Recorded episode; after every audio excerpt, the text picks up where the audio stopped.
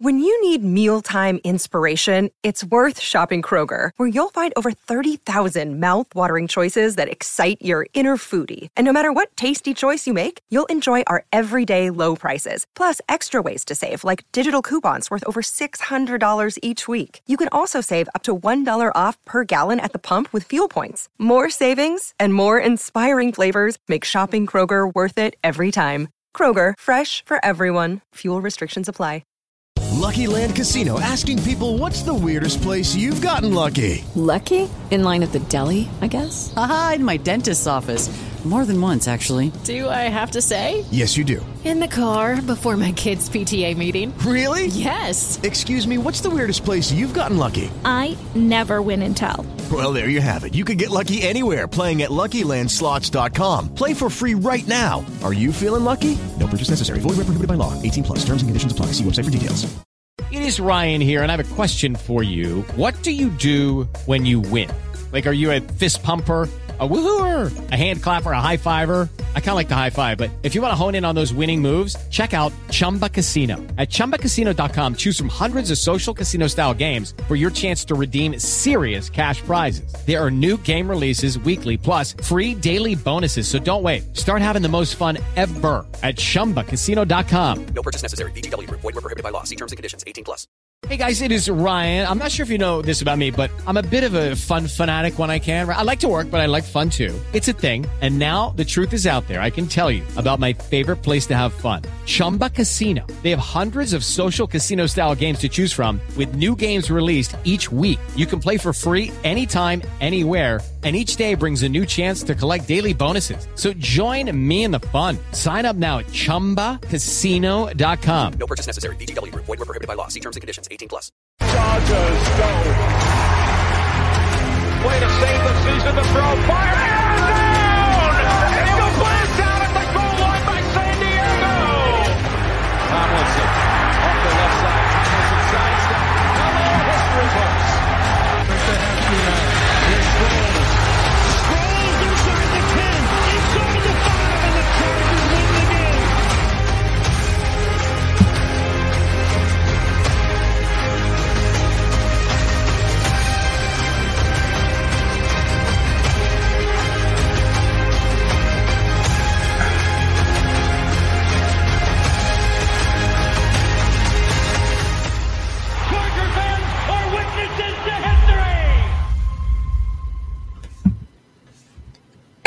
damn, I love that intro.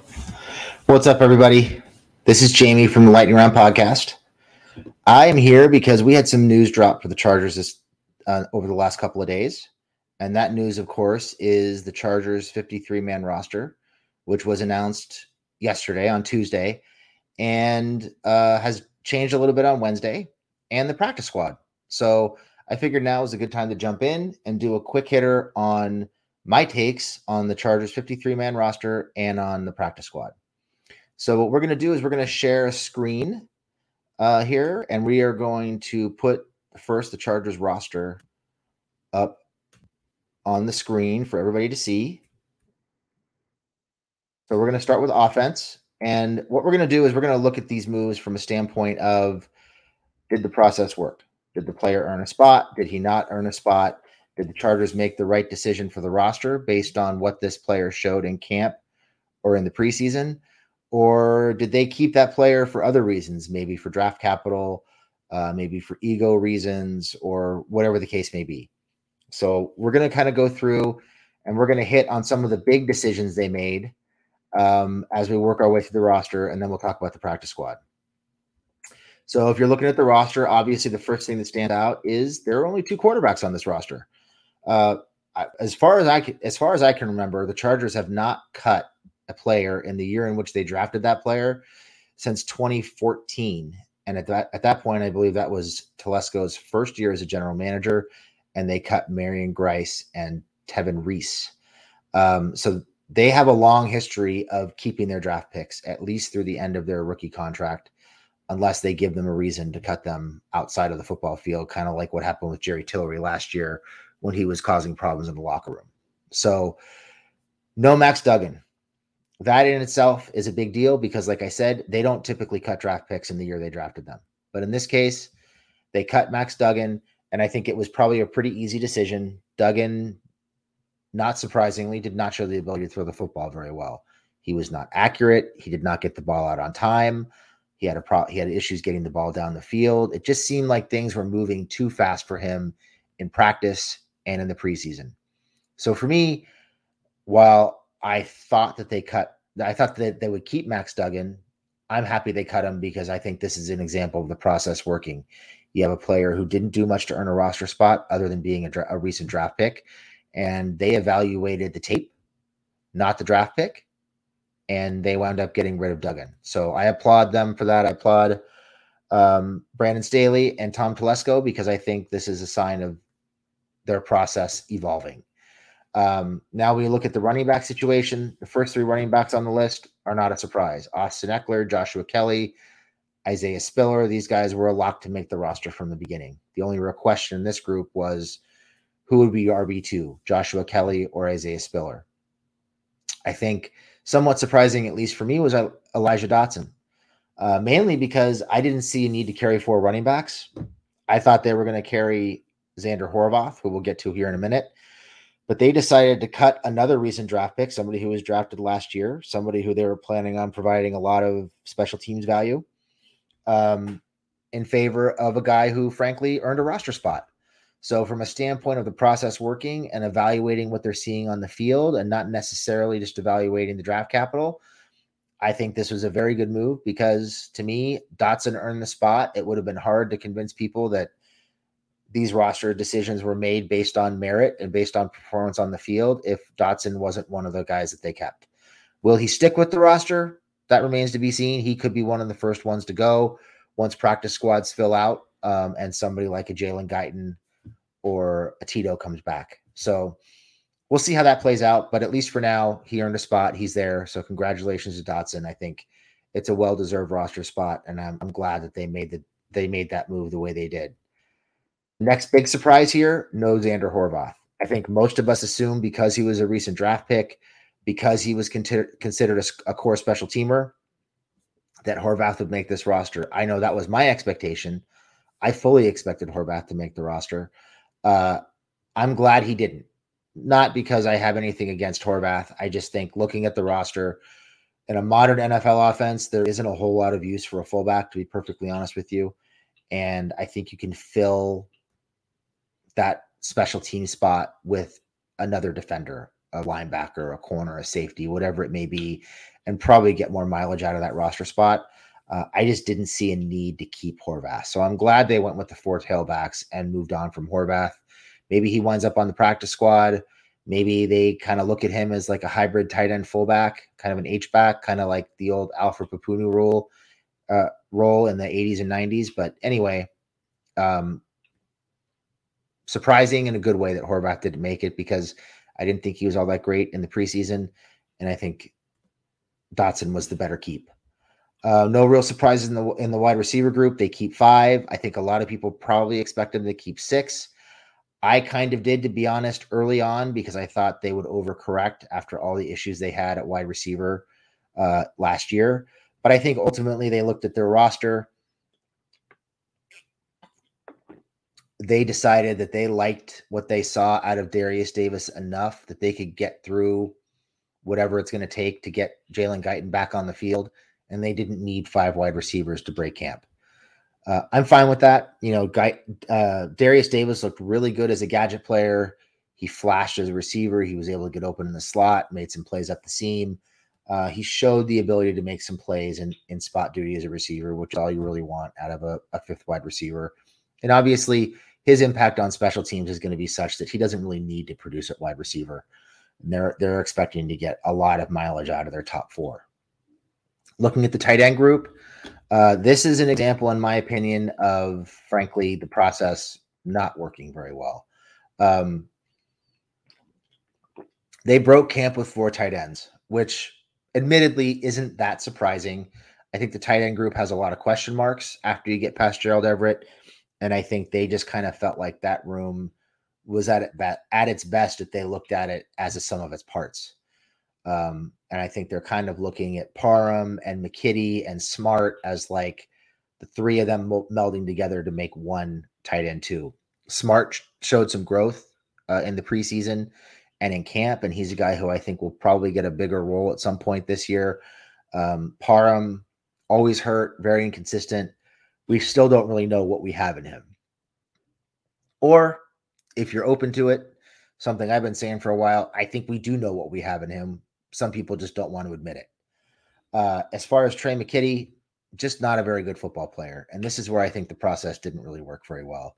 He was a third round pick, and it's pretty clear that they are committed to that draft capital. We'll put it that way. Uh, McKitty was supposed to be a great blocking tight end when he arrived in the NFL. That hasn't really been the case.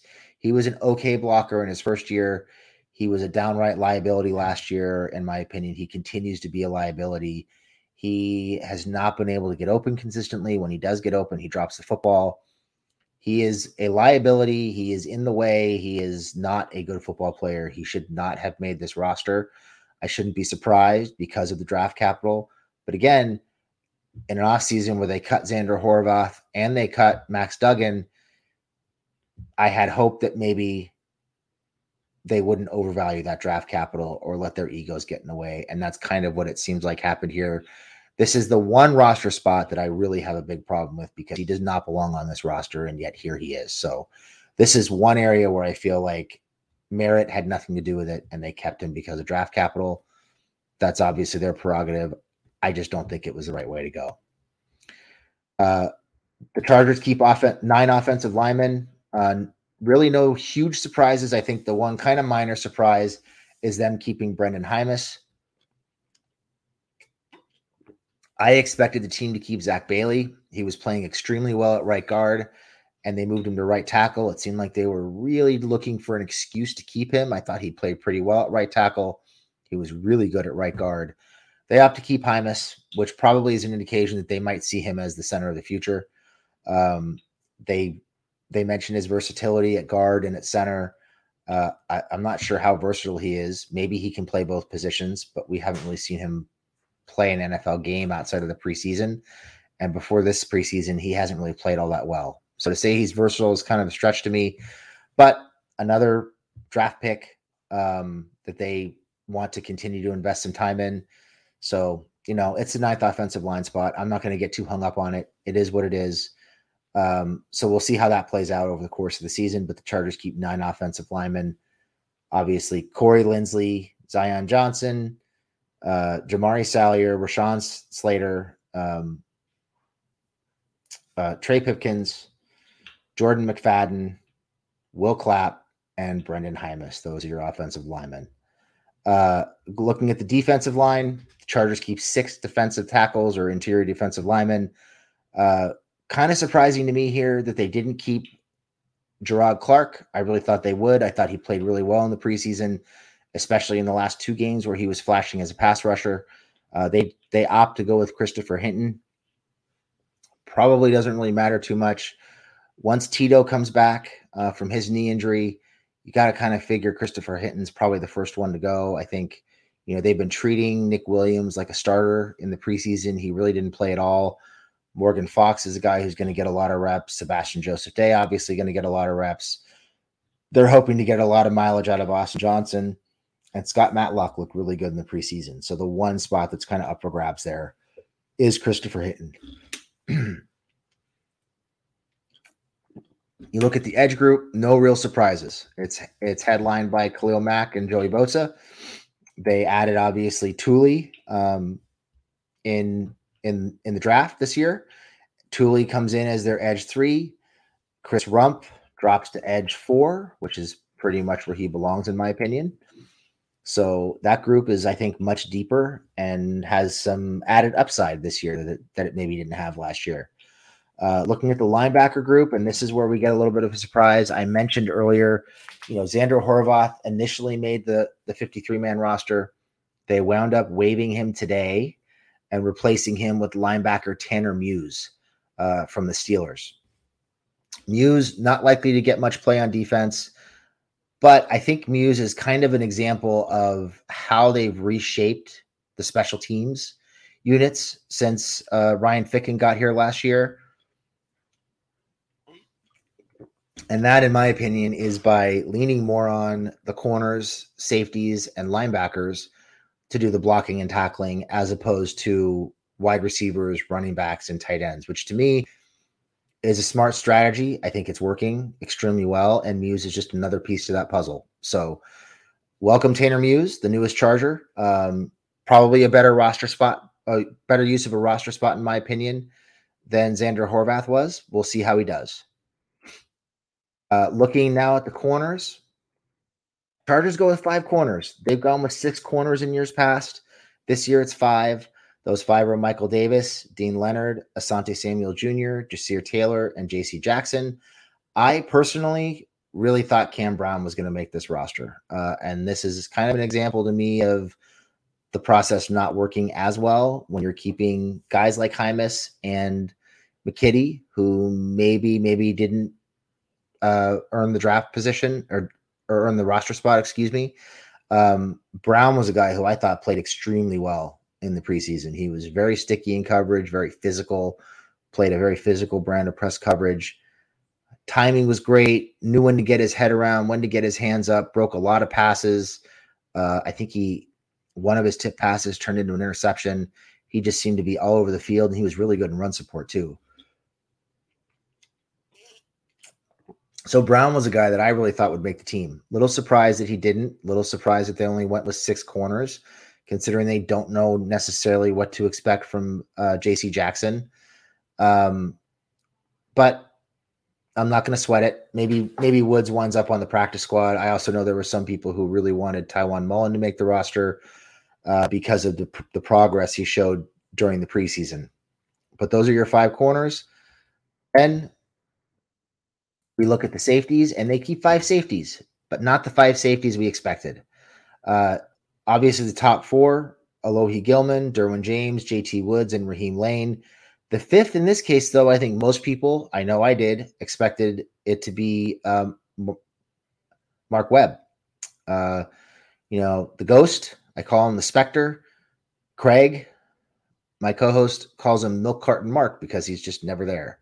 He's he constantly pulling a disappearing act. Um, Webb was a guy who went into the last preseason game, according to Brandon Staley, needing a big game. He needed to show up and show out.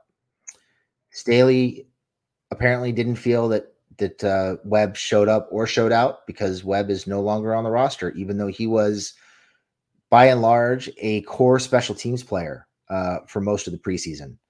So Wood loses his spot. They replace him with Finley. Uh, I think the bottom two guys on this depth chart are pretty interesting.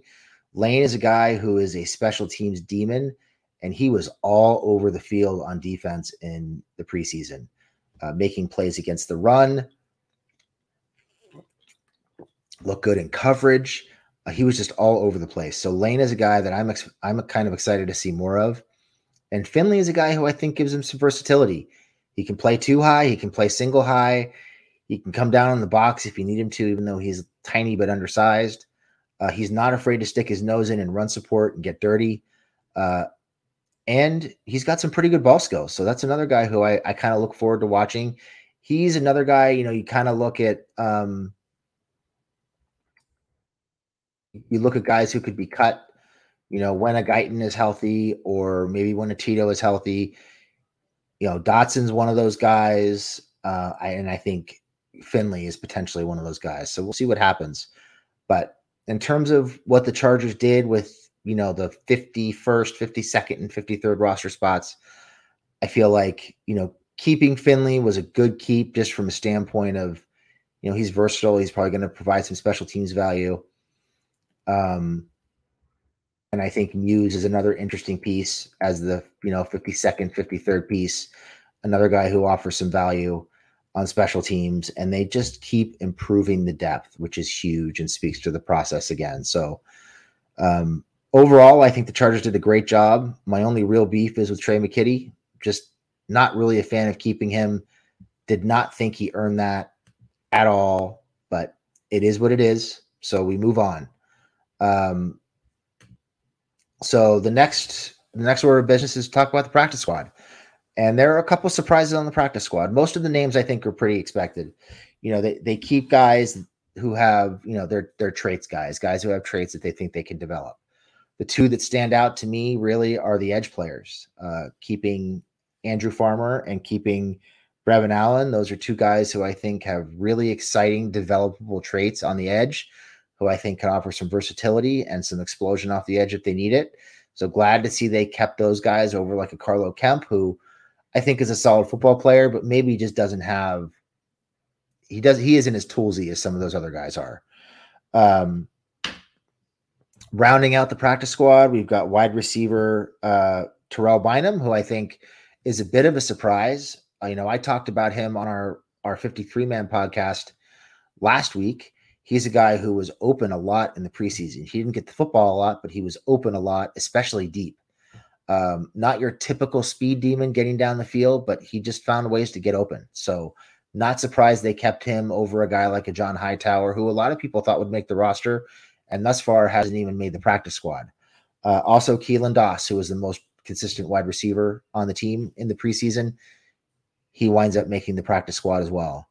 Uh, we have Zack Bailey, who I talked about earlier, a guard, tackle guy who looked really good at right guard, plays played right tackle pretty well. Looks like he has some upside as an athlete uh, on the interior offensive line. So excited to see that they kept him. And then you've got Christian Covington, former Charger, old friend Christian Covington coming back.